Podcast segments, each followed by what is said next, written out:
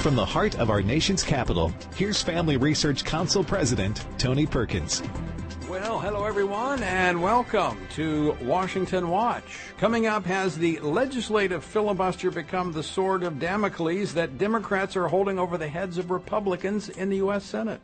I believe that big, bold action is an imperative. But if they don't, our caucus will come together and we will discuss the best way to produce that big, bold action. And as I've said before, everything, everything is on the table. That was Senator Chuck Schumer late last week complaining that Republicans are not coming along. We'll get more on the prospects of the Democrats upending the filibuster from Oklahoma Senator James Lankford. He'll also weigh in on the crisis on our southern border, which he saw firsthand last week. And so today, I'm proposing a plan for the nation that rewards work, not just rewards wealth. That was President Joe Biden just moments ago in Pennsylvania unveiling his two plus trillion dollar jobs, infrastructure, and green energy plan that many are warning will be a dangerous detour that could kill the economic recovery that was fueled by the tax cuts of the Trump administration. Pennsylvania Congressman Scott Perry joins me with more.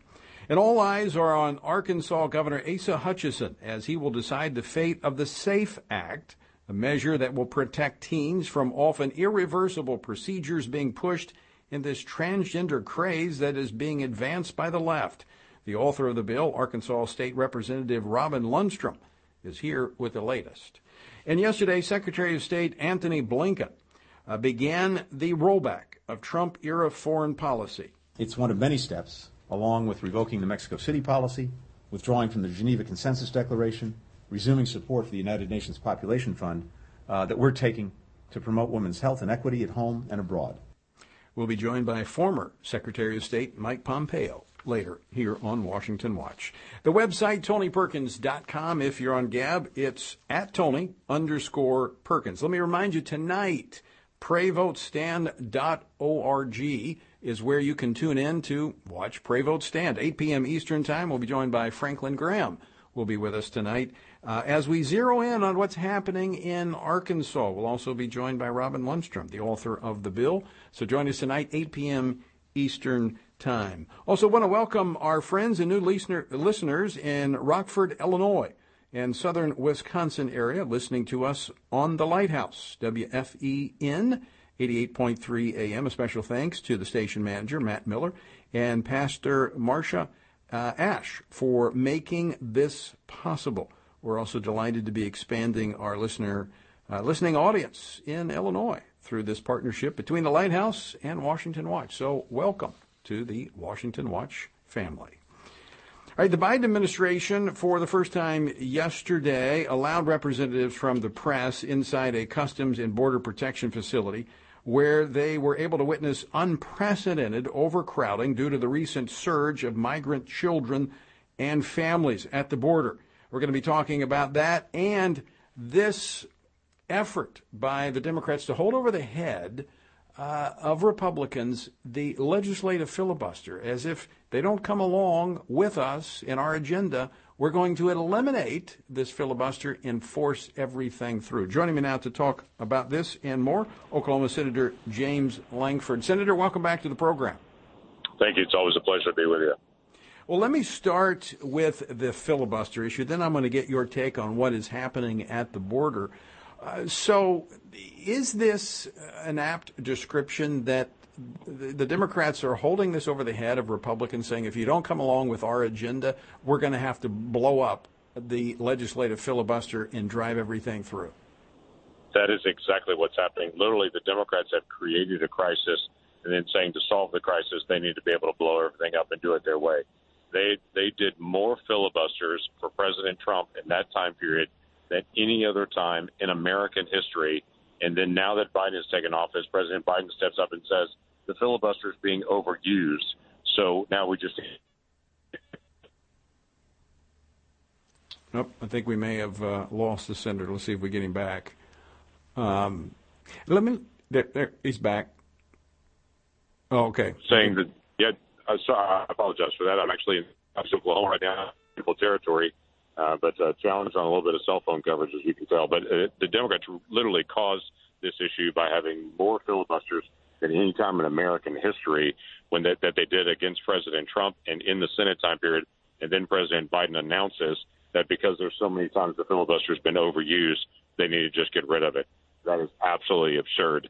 Uh, we need to be able to protect the rights of the minority.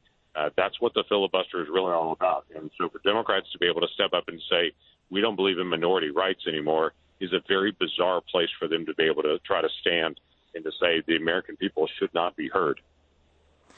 Well, it's it's it's beyond just the m- minority rights. Now, a, few years ago, there was a big push by conservatives to eliminate the filibuster right after Trump's election, which I was opposed to because I, I feel like it, it it serves a vital purpose. In fact, uh, Senator Mitch McConnell, the Republican leader, made I think made this statement uh, maybe last week on the Senate floor, is that you know, if you if you run the, the, Senate just like you do the House, every time there's a change of uh, of, of, power, you, you could get a radical push of legislation one way or the other, which not only creates instability domestically but internationally. It creates instability and makes America undependable by our allies. That's correct. 33 Democrats in 2017 wrote a letter to Chuck Schumer and to Mitch McConnell at that time, 33 senators from the from the Senate, and said there should not be any changes to the filibuster. We need to protect the rights of the minority voice always, and this should be a long-term tradition. Now, all but two of those Democrat senators have all said no. We just need to punt it. And uh, when when asked, they would say the only difference is the change in president. Uh, so th- this is absurd. Uh, to try to just change the rules in the middle. The uniqueness about the filibuster is this forces the one place in government where all sides have to be heard. Yeah. That is a benefit to us, not a detriment to us. It doesn't happen in the Supreme Court or in the White House or in the House of Representatives. It only happens in the Senate where we make sure that every single bill, every single issue, all voices are heard, the debate is finished, and then you move forward to what's the common ground. We've got a lot of common ground as Americans, but if you get a situation where it's a simple, straight majority on everything, then that will rapidly push through things and we'll have rapid transitions in, in our nation where we're used to having the stability of our nation. Right, absolutely. It is the one point where you can move toward consensus, uh, which uh, creates the balance that we need in, in, our society and in our government. So I, uh, I, am concerned by what I'm hearing, the saber rattling of the Democrats, and I feel that uh, they're just waiting for a couple of uh, measures they push through that they don't get the votes from Republicans because the stuff is so far reaching uh, that they'll then blow up the filibuster. But this uh, could have quite significant ramifications. And of course, we should m- remind people that it's 50 50 Senate. We're one heartbeat right. away from the majority sw- uh, shifting to the other side. That's correct. And the, the odd thing is that now, after the Democrats have used the filibuster so many times in the last four years, now the line they continue to say is if you agree with the filibuster, you agree with the Jim Crow era and you're a racist if you support the filibuster. That's it was absolutely absurd when they used it hundreds of times in the last four years. It's absolutely absurd now. This is not a, a relic of racism. This, this is a stabilizing part of our government where we have dialogue, force the majority to listen to the minority, no matter who's in majority or minority, and then to be able to walk through for common ground. So that, that this is a good thing, not a racist evil yeah. thing. And, and, I know that this probably gets overstated, but I do think this is instructive when you look at the blatant hypocrisy, where, you know, as you said, 33 Democrats signed a letter saying we need to keep the filibuster in place. That was during the Trump administration. Now they're saying, "Oh no, we don't want it. We don't need it. It's racist. It's uh, it goes back to the Jim Crow era. We got to get rid of it." So I, it, you, you cannot trust. I think this what this shows. You cannot trust a single word they say. Right. And I would tell you, I strongly support the statements of Senator Joe Biden because when he was in the Senate, he was an outspoken advocate for the filibuster to be able to protect that. And so, if we're going to talk about do I support Senator Biden or President Biden, uh, if that seems to be two different people because now President Biden wants to get rid of what he was protecting when he was in the Senate. Yeah, uh, true. Uh, Dr. Jekyll and Mr. Hyde. Uh, let's talk now about the border. You were down at the border last week. What did you see? I saw children packed very tightly into places, and I understand completely why Joe Biden is trying to keep the cameras out of that area. There were two shocking aspects that really caught my attention. Overnight on Thursday night, we went to an area where the Border Patrol is literally checking in people and releasing them into the country as if it is a hotel reception area. Uh, where if you come across the border and you have a family unit with a child that's less than six in your family, then you are processed and released into the country within two hours uh, when you come into the country. There, there is no other background checks or any tracking. There's no COVID testing. There's no anything. They come straight in the country. They're released to be able to go anywhere they want in the country. It's completely open for them. For the unaccompanied minors that are coming across, those 17 years old and younger, they're being sent to the Donna, Texas facility. In one of the pods I was in, that pod is designed to hold 80 people. When I was there, there were 709, all packed in shoulder to shoulder in that area, and many of them had been there 10 days in those in that kind of conditions. Uh, it is absolutely horrible what is what is occurring to those kids that are there, and uh, it is a problem of President Biden's own making. With the change in policy that he had, getting rid of the way that uh, President Trump had handled things. The border was stable at that point, yeah. and there was a lot of construction that's happening on the border fencing. Uh, those policies were all taken away, and very predictably, now we have a rush at the border again. Yeah, I was uh, I was going to ask you. I, I, was there a year ago uh, at the border, and it was like a ghost town.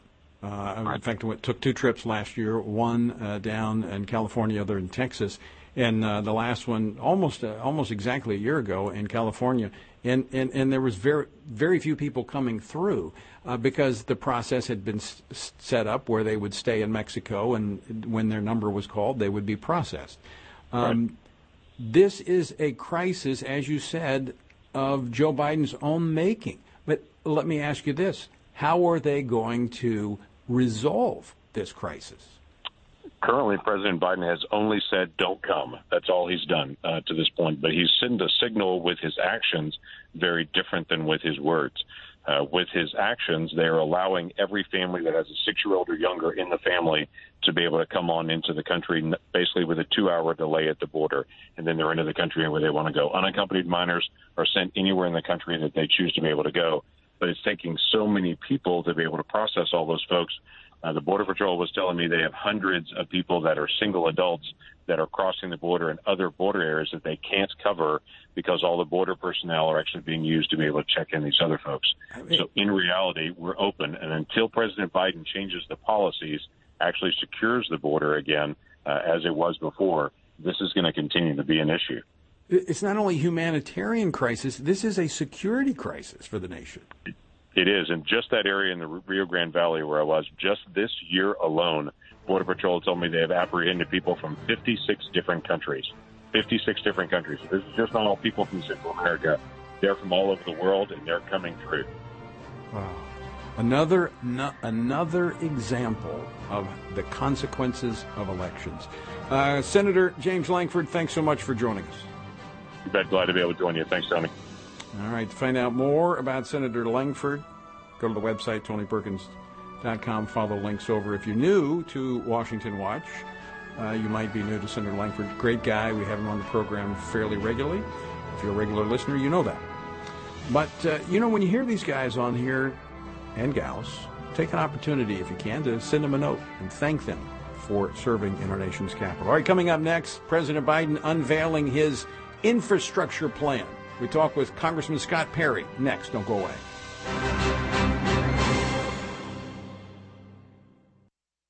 Hey, Matt. Hey, Hannah. What's going on? Why so gloomy? Well, I'm a little disappointed. I had a lot planned to do during the stay at home time, and I just didn't do it. Oh, yeah? What did you have planned that you didn't get to do? Well, I was actually hoping I would finally be able to get time to do a regular Bible reading routine, and I started a couple of times. I just didn't stick with it. Don't be too down on yourself. Starting a new routine can be hard, but one way to help is to join in with others and to have a good game plan. I think I have a good solution for you. Oh, yeah? Tony Perkins and FRC are doing a two year study in the Word. They have it all mapped out. When did they start? I, I would be so far behind. Oh, that's not a problem. You can literally jump in anytime. There's a daily reading, just a couple of chapters a day, with questions to help you think about what you're reading. Nice. Where can I find this? Go to frc.org slash Bible and you can get started. Where's that again? frc.org slash Bible. Got it. Checking it out now. In our time, North Korea remains one of the world's most mysterious countries. Unfortunately, what we do know about North Korea indicates the country is also one of the world's worst abusers of human rights, including violations of religious freedom. The North Korean regime has engaged in an intense crackdown on religion for decades. Today, few religious believers remain, and those who do face grave danger. The secretive nature of the regime, nicknamed the Hermit Kingdom, makes it difficult for American leaders to address these human rights issues. Yet, even though options are limited, the gravity of the situation calls on Western countries to take every action possible to relieve the suffering of the North Korean people, a people who have no chance of speaking up for themselves. To learn more about this important issue, check out FRC's publication titled North Korea, the world's foremost violator of religious freedom. To access the information you need to stay informed, including a list of policy proposals, go to frc.org slash North Korea. Masculinity in America has never been under attack the way it is today. We've reached the point where the term itself is considered toxic or offensive to many.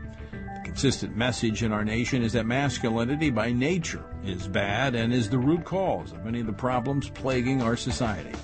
From his experience as a military combat officer and ordained minister of the gospel, Lieutenant General William Boykin has seen and dealt with firsthand the breakdown of leadership in our nation by the lack of godly men living lives of biblical purpose. In his latest book, Man to Man Rediscovering Masculinity in a Challenging World, he addresses the essential elements of manhood as a provider, an instructor, a defender, a battle buddy, and a chaplain and explains how to personally develop these traits and pass them to the next generation. Get your copy today of Man to Man wherever books are sold.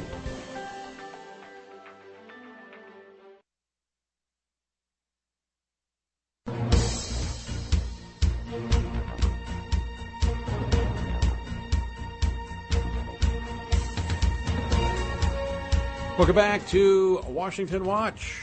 I'm Tony Perkins. The website, tonyperkins.com. Let me again encourage you to tune in tonight, 8 p.m. Eastern Time, for our weekly edition of Pray Vote Stand. I'll be joined by Franklin Graham.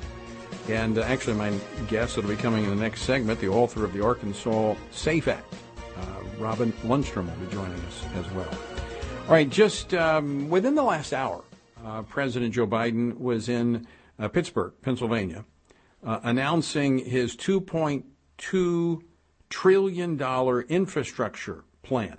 Now it's called infrastructure plan, but it uh, it, it, contains a whole lot more. Uh, here's a short clip of what he had to say earlier. It's a once in a generation investment in America, unlike anything we've seen or done since we built the interstate highway system and the space race decades ago. In fact, it's the largest American jobs investment since World War II.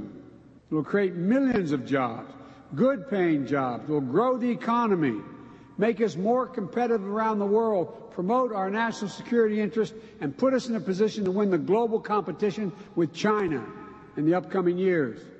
It's big, yes. It's bold, yes. And we can get it done. Uh, I think we cut it off before it said it's the best thing since sliced bread. Um, th- think about this for a moment. Now, um, l- let me just talk about what it's going to take to accomplish this. Uh, in part, it's going to be funded by debt, more debt. Uh, the rest of it's going to be funded by tax increases. Uh, we're talking about the corporate tax rate uh, from 21%, which was uh, cut by Donald Trump, from, uh, in fact, it went from 35% down to 21%. It was a huge cut. And that's what really fueled the economic growth and the job creation in this country. We're going to take that back to 28%, which is actually higher. We want to be competitive with China. I'm not sure how you compete with China, but we'll be higher than China's 25% corporate tax rate. And that's going to supposedly create all of these jobs. This is the this is the con- another one of those areas of contrast between uh, Republicans and Democrats. That government is the job creator. That's what Democrats think. That if we just give money to government, government's going to create jobs. Those are not jobs that have a multiplying effect on the economy. It's the private sector that creates jobs that have the multiplying effect because it's not taking any money out of the economy involuntarily. It is taking profits, reinvesting them in expansion and in growth. And that has a multiplier, a multiplying effect. Basic economics. Now, now I will say this, okay? Uh, I, I got to say this, and we're waiting. Uh, I don't know if uh, uh, Congressman Perry was actually in the Biden speech. I doubt it, uh, but I don't know. Maybe he got caught up there. But I'm going to say this after saying all that about the corporate tax structure. I'm not sympathetic. Okay? Now, I think it's going to hurt the economy. It's going to hurt you. But I'm not sympathetic for corporate America. They actually got what they asked for. Corporate America has become the really in the hip pocket of the left. They're, so afraid of their own shadow. And so they have given rise to these liberal leftists. I shouldn't say liberal. They're leftist. And that is what this, what, where these policies come from. In fact, look, like, uh, Alexandria Ocasio Cortez, AOC, tweeted this out about Biden's effort in this infrastructure plan. Quote, this is not nearly enough. This is not nearly enough. $2.25 trillion. Increase in taxes. Not enough. Sure, it's not enough for the left. It'll never be enough for those that think government should control everything and should take care of everything. These people do not live in the real world. It is the private sector that creates jobs, good jobs, lasting jobs. It is what makes America competitive. And here's the concern is that this is going to be um, a, a detour for the economic recovery that America has been on. And it's going to be a dead end because government will never, never create the kind of jobs we need. All right, we have uh, Congressman uh, Scott Perry, he represents the 10th Congressional District of Pennsylvania, and he serves on the House Committee on Transportation and Infrastructure. Congressman, welcome to the program. Hey, thanks, Tony. Thanks for all your work. God bless you. What can what can we say? It's been an interesting day, huh? Well, I, I figured you were probably in the Biden motorcade, and that's why you got hung up. But so, so I, uh, I, I, extend grace to you on that. Uh, but just talking about this, your your thoughts, initial thoughts on the proposal, since you're going to see it in your committee. Yeah. Um, first of all, just think about this. In the proposal itself, as I understand it, uh, uh, abolishes right to work, which is, uh, you know, the right to not pay union dues if you choose not to. And it's not whether you're anti-union or pro-union. It should be uh, whether you have the freedom in America to make this choice with your hard-earned dollars. And 27 states have chosen, you know, to do that.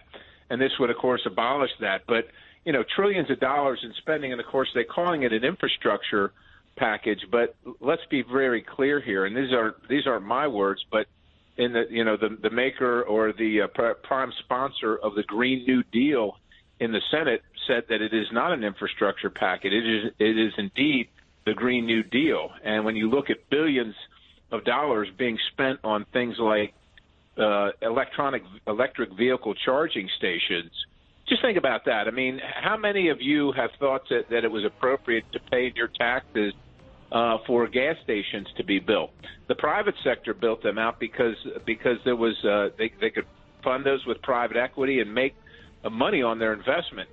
But yet now we're going to compete with the private sector and try and, and, and force you to pay for it and then force you to drive an electric vehicle when we have the grid collapsing in places like California and Texas on occasion. So right. this is a concerning. These are concerning policies to me. Right, a, a, shocking revelation for some, but not for conservatives who understand how the economy works. Uh, Congressman, we're out of time in this segment. I want to thank you for joining us. We'll we'll get back together with you and talk more as this makes its way through. All right, thank you, sir. Have a great day. God bless you. All right, Congressman Scott Perry, a great guy. All right, coming up next, uh, we're going to Arkansas to check in on the SAFE Act, which is on the governor's desk. That's next. Don't go away.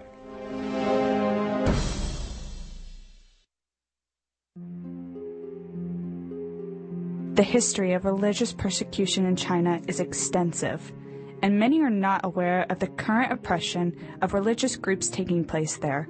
China restricts religious practice and oppresses religious minorities on a sweeping scale.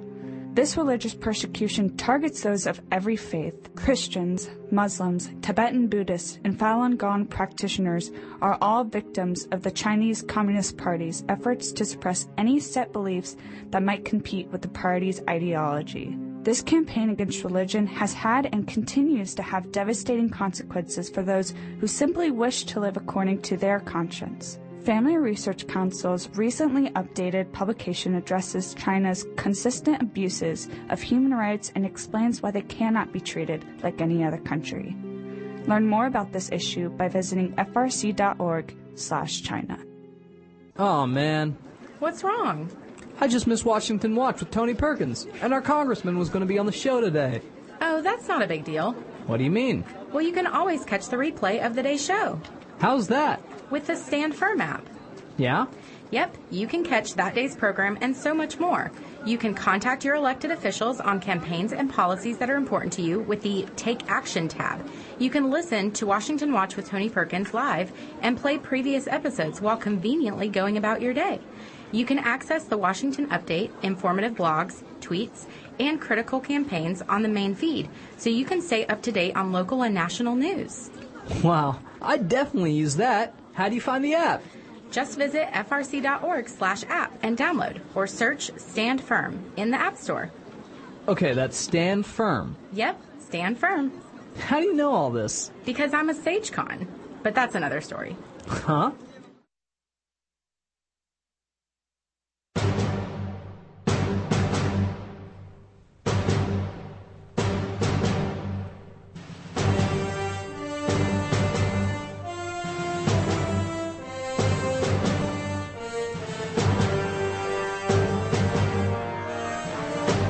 On, uh, on Monday, the Arkansas Senate passed by a 27 to 8 vote the Save Adolescents from Experimentation Act, or the SAFE Act, which protects children from dangerous drugs and irreversible surgeries on the unscientific theory that they were born in the wrong body. This is a part of this transgender craze that's being pushed by the left all across America. The bill is now with the governor, Governor Asa Hutchinson who has until Monday morning at 8:44 a.m. Central Time, to be precise, to sign it, veto it, or allow it to become law without his signature. Now, here at the Family Research Council, we've been working to rally support behind this legislation and getting people to reach out to the governor and encouraging him to do the right thing. And you can do that by going to tonyperkins.com and following the links over. Now, this needs to be done because, in terms of your voice, your activity, because the left is putting a lot of pressure on him to veto this, because this will be one of the first in the nation. And there's other states poised to do it, but they want to try to stop this before it ever gets started. This is a, an issue that has become very uh, prevalent when we're talking about the sports issue transgenderism, and we've, we've seen states pass those measures. This deals with the issue of the basically mutilation of teenagers' bodies. And as pointed out, this is irreversible in many cases. Uh, so, where does it stand? What are the prospects? Why is this important? Joining me now to talk about this is the bill sponsor, uh, Representative Robin Lundstrum. Robin, welcome back to the program. Thank you. Thank you for having me. Okay, so um, this is now on the governor's desk, waiting for him to make a decision. Any idea what the governor may do? No, I have no idea. I know he cares about kids, so I'm hopeful, but I think he needs to hear from people that he's got, that we have his back, and that he has the support of the people of Arkansas, and and that's up to us now. We need to let him know. I'm sure the loud left and I'm going to use that term loud left, is being extremely uh, vocal. But I know there are people on both sides of the aisle that care about kids, and this is important to speak up for kids. We're not telling adults what to do, but we are protecting children. So this is important. Now, I know I gave uh, kind of the, the 30,000 foot view of this legislation. Did I miss anything? Explain exactly what this does. Well, precisely. It prohibits sex change procedures on children. And there are two ways to do that. There's, of course, surgically, but then there's also the chemical. This is giving drugs to children that are puberty blockers and cross sex hormones.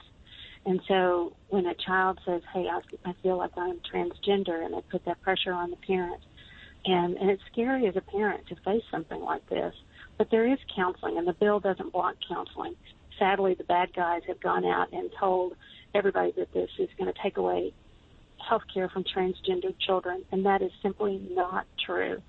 This provides all the health care for children that any child would need, but it doesn't, and it stops.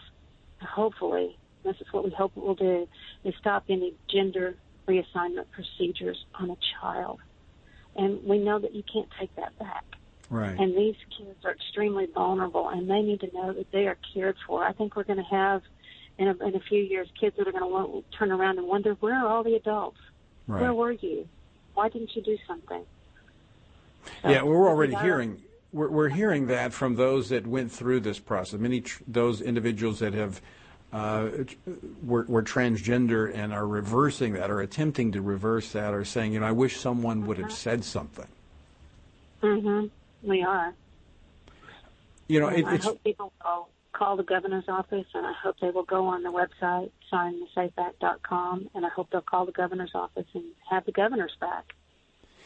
You, you know, Robin, it, what what it kind of indicates to me that this is more political than it is a health issue is that on almost any other decision that a, a underage individual would make, with the exception of abortion and that now transgenderism, we won't let them make those decisions uh, because we consider them to be too young and impressionable to make such decisions. But yet, two decisions that could alter, will alter uh, their lives in dramatic ways, and in some cases, as we're talking about here, irreversible, we say, oh, we, we shouldn't restrict their ability to do that.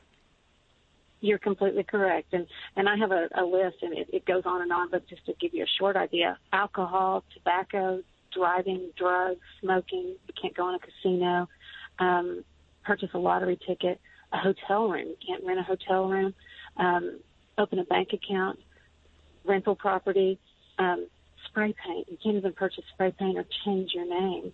But we're going to let them change or try to attempt to change their gender. That doesn't work. No wonder these kids are so vulnerable. Um, somebody who is going through this process of trying to reassign their sex is 19 times more likely to commit suicide. These kids are vulnerable and they need protection. Wow. Uh, that music means we're out of time, but Robert, you're going to be joining us tonight for our Pray Vote stand, so we look forward to continuing that conversation tonight at 8 p.m. Eastern Time. Uh, Robin, thank you for being with us, and thank you for your courageous leadership there in Arkansas. Uh, it's a team effort. Thank you for having me. All right. And folks, tune in for more tonight. Pray Vote Stand. You can tune in at prayvotestand.org. Uh, State Representative Robin Lundstrum will be joining us, as well as Franklin Graham. All right, coming up next, the era of Trump's foreign policy, which was pro life, pro family, pro religious freedom, has now ended. We'll be talking about it next with the former Secretary of State, Mike Pompeo. Don't go away. We're back with more right after this.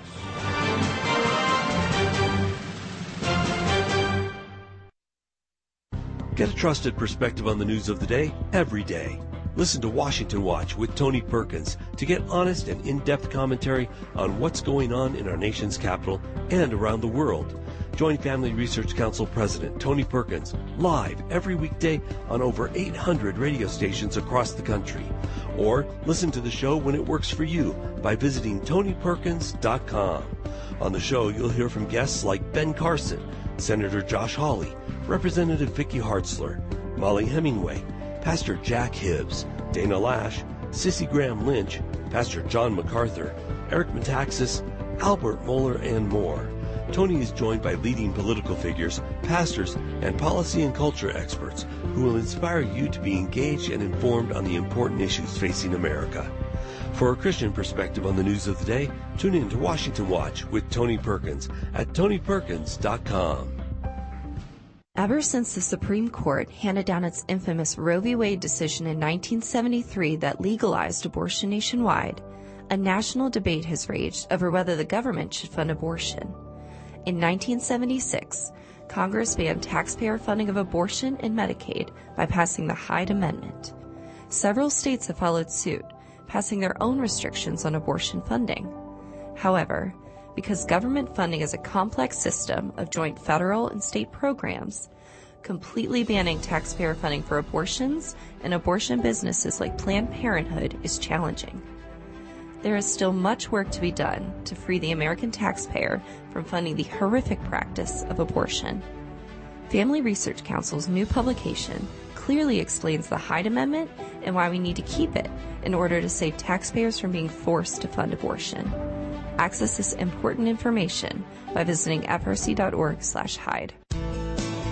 What's on your daily or weekly reading list? Are you looking for honest and informative commentary from fellow believers on the current issues facing our culture? Family Research Council has just the thing. Check out FRC's blog at frcblog.com. The content on our blog is written by our policy experts as well as outside contributors. On our blog, you can read about a wide variety of topics, including religious liberty, life, marriage, family, sexuality, public policy, and the culture. Read up on some of our latest titles like Four Disturbing Trends in Religious Freedom Worldwide, Legitimizing Looting Jeopardizes Liberty for All, The Media Still Doesn't Get It, Conservatives Tend to Vote Conservative, and more. At Family Research Council, our mission is to advance faith, family, and freedom in the culture by helping you live out your faith and to stand for truth. Our blog is here to help you do that. Stay informed and get the resources you need at frcblog.com.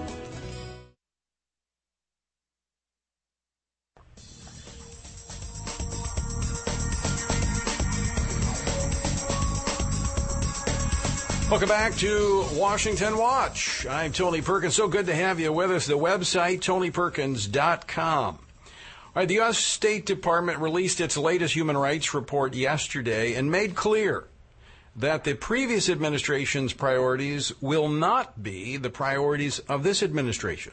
In particular, U.S. Secretary of State Antony Blinken hailed sexual and reproductive rights as human rights.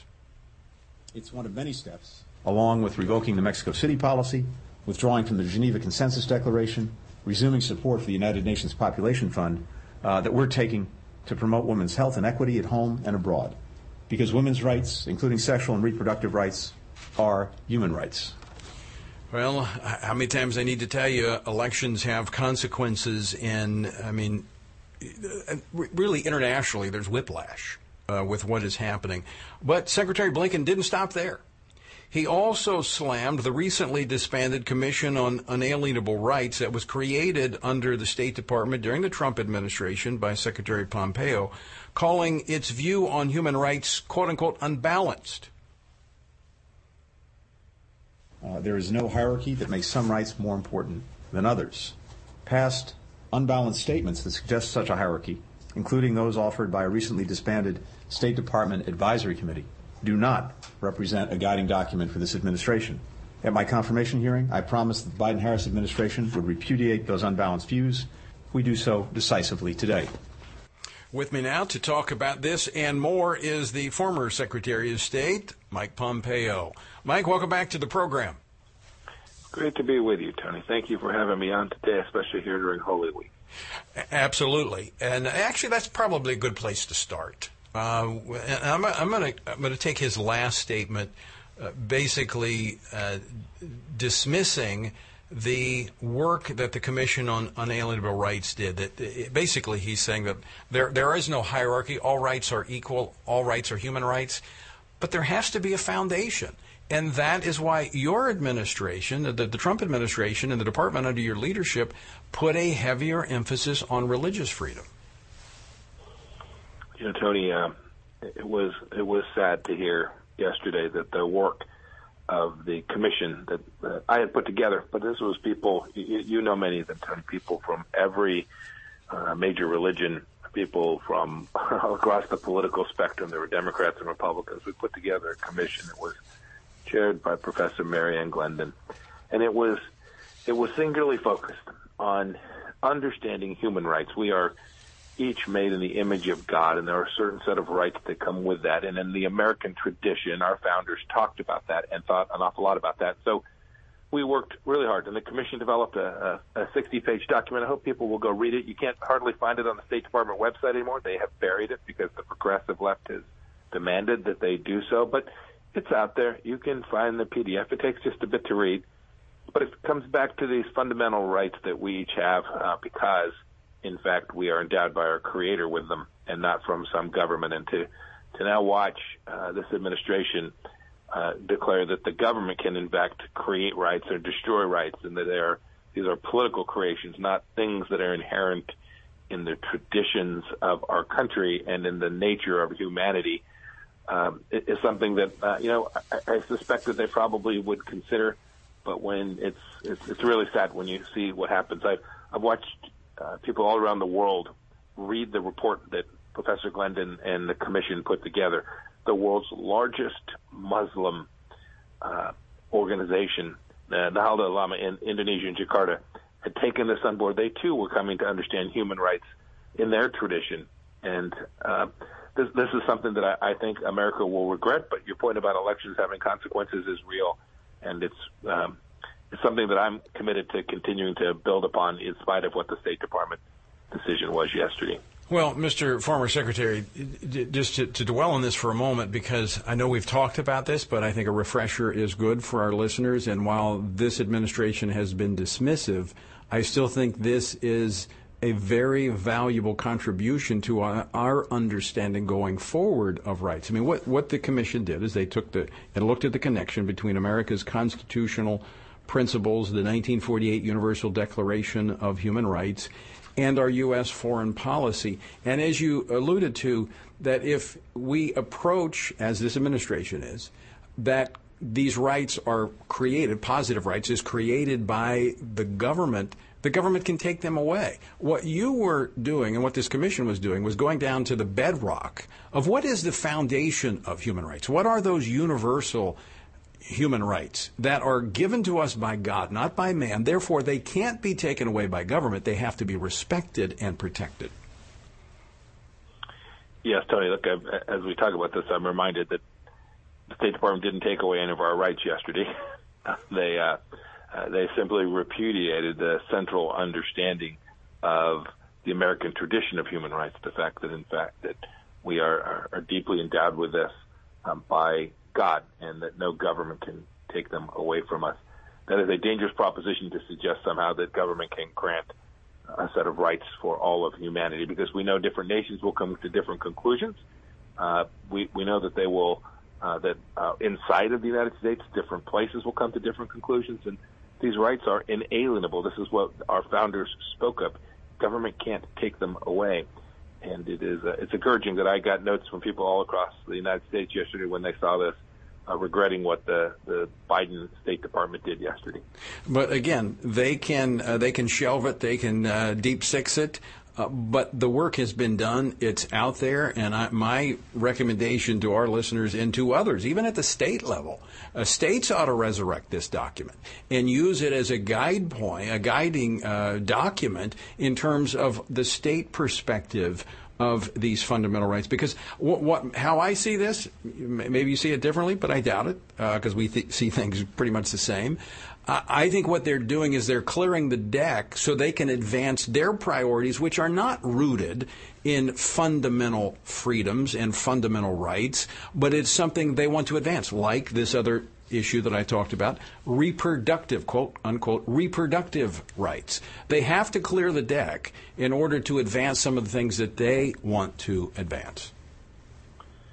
It was, you know, Tony, it's, um, when the commission was formed, even before it had written its first word or held its first meeting, uh, it was attacked by the progressive radical left uh, as threatening to them. I, I don't know what's threatening about a, a historical review of the foundational underpinning of the human rights tradition in the United States of America. I would have thought that a Secretary of State who took this seriously would have been welcomed by the human rights establishment, but in fact, it was not. It, it's because the reality is, is they have their favorite, their favorite things, the things they like, uh, uh, things that they want to reward that are deeply disconnected Yes. from the central understandings of the United States of America. You talk about reproductive rights. There was no administration in history that supported women's health in the way that ours did, and there was no administration history that protected the rights of the unborn with the same seriousness. One can do each of those two things, and we did those.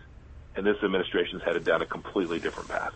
Well, not if you consider abortion health care. Uh, which is what the the left now has has done. If you're talking about women's health, you're absolutely right. Uh, the, the the previous administration expanded um, under your leadership under President Trump. Uh, but again, I uh, you may not say this. I can say it more clearly because I'm uh, I'm a radio talk show host. At least that's one of the hats I wear. I, I think the problem with these uh, fundamental recognized human rights that are rooted not only in our Constitution but rooted, rooted in nature uh, is that it stands in the way. Religious freedom as being a fundamental human right, as it is in the 19 recognized in the 1948 Universal Declaration of Rights of, of Human Rights, stands in the way of some of the stuff that is being advanced today. That the left has made their favorite um, uh, projects, um, and and they see these fundamental rights, in particular religious freedom, as a hindrance to their reshaping or deconstruction, if you will, of Western civilization. That's how I see it. Yeah, Tony. You know, in, in addition to the commission, we also started something that you participated into. The um, we, we call it the Religious Freedom Ministerial. That's a fancy name for bringing together faith leaders from all across the world. It was the largest human rights gathering in the State Department's history. We started it in 2018, and we th- these were people of every faith. There were Right. There were Muslims, there were uh, Christians, uh, there were people of no faith who came together to un- that understood that even the right to not practice a faith, this this idea that each individual inherently has the right to practice their faith in the way that they wanted to, is something that's not consistent with the progressive left view of the world. We can see this in their intolerance for the way they teach te- treat students on campus who are uh, faithful students, the, the way that they treat business leaders who are committed to their own faith. Uh, To your point, it, it stands in the way. This practice of one's faith that is, in my view, so central to the world order and to Amer- to the American tradition is something that fundamentally stands in the way of the progressive left's ideas about how to place their vision for the world on each and every one of us. And if there's one place that at is uh, in such in um, in focus as intently as as it is is in our foreign policy, because 80% of the world is very religious. In fact, many of these other countries, while they have a different faith, they still are guided by that faith, and having that understanding and appreciation in our foreign policy, I think, is critical to success. Tony, you can see it in those nations where their leaders are faithful and disciplined in their own faith, whatever faith that may be. They, they think about the world in a way that understands that we are connected to something bigger than each of us. We're committed to the the idea that there there ought to be a golden rule that every human being ought to be treated in a way that is consistent with their faith. Uh, this is a very important grounding in the the nations where religious freedom is completely absent. Places like uh, Iran, places like North Korea and China. Th- these are the places that the human condition is the most Yeah. challenged around the world. Yeah, without question. Um, along those lines, let me ask you this question for our, our listeners all across this country and around the world who are very discouraged. And this latest action by the State Department adds to that discouragement and concern. What is your message to believers, uh, not only here in the United States, but around the world that was following America's lead and was encouraged by what happened in the last four years, but now it's like they're deflated? Yeah. My, my message is be not discouraged. Uh, the, the United States, I think Churchill had it right. Uh, we, in the end, when we've exhausted all the other possibilities, we get it right. And I, I am I am confident that faithful leaders across the world, faithful leaders all across America, will return our nation to the fundamental understandings that our founders had And these ideas, these ideas of protection of the unborn, these ideas about religious freedom, this, this central understanding of human beings being created in the image of God and therefore having these inherent rights as central to the way we think about our country, we, we will prevail. We will yeah. be successful, and the United States will continue to be the most exceptional nation in the history of civilization. We just have to do our part, and that is not shrink back in silence or uh, allow the the left with their megaphone of the media to to drown out that hope uh, that we find. I, I, I want to one final question for you. Um, and this pertains to one of the countries that you focused on intently. You mentioned just a moment ago the issue of, of China. We just got a couple of minutes left, uh, but your concern about what we see happening with China. Well, in a couple of minutes, it, it's difficult to summarize, but it is the case, Tony, and, and you have now suffered from this through. This is the most uh, re- repressive regime that has led in China, the Chinese Communist Party under Xi Jinping. Uh, it is the greatest, most existential threat to the United States. Uh, those of us who pushed back against it, they are fearful of. They've sanctioned you now, or threatened to. They have sanctioned me and my family. It's because they know that their their foothold is tenuous. And this actually, I'll close here. This actually goes back to what we were just talking about. This is a nation that denies and represses any exercise of religion outside of the state. We know that's not sustainable. We know that model will not work, and we know that the people of China who want to practice their faith, whatever faith that may be, will one day have that opportunity. The, the, the Lord will watch over them, and I am confident they will be in a better place five or ten years from now. And while we have that freedom here, we need to use that freedom to speak on behalf of those that are being persecuted and repressed by their governments, those in China, Iran, and, and elsewhere. Secretary of State, former Secretary of State Mike Pompeo, Always great to talk with you. Thanks so much for uh, for joining us today. Thank you, Tony. Bless you. Have a happy Easter. You do the same. Mike Pompeo, former Secretary of State and a, and a great man. I've known him uh, since he was first elected to Congress from Kansas. Uh, he served as uh, the director of the Central Intelligence Agency before, rightfully so, President Trump tapping him to be Secretary of State, and he was an outstanding Secretary of State. First pro life Secretary of State, and it was evident. Uh, he's a man of faith. Continue to pray for him as he uh, decides what he is going to be doing, what the Lord might be leading him to do uh, in the future. But I certainly hope he stays in the arena. I think he will. Uh, but he is one that uh, is at home, believe me, with his radio audience. So, uh, to pray for him as he makes those decisions as to what he will be doing in the days ahead. And let me encourage you, as he was saying, look, America has a long history. There have been times we've gotten it wrong, times we've gotten it right. But we cannot lose heart uh, and give in to discouragement. You know what Jesus said? He said, Men always ought to pray and not lose heart. So I encourage you actually tonight uh, to join us for Pray Vote Stand, and we'll be praying as we face some of the challenging issues of our day. That's at 8 p.m. Eastern Time, prayvotestand.org.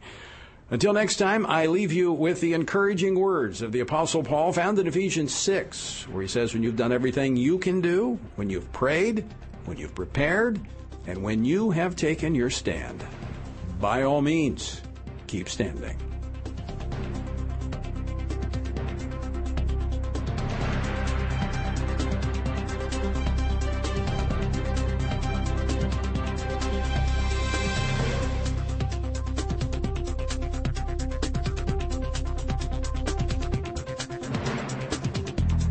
Washington Watch with Tony Perkins is brought to you by Family Research Council and is entirely listener supported.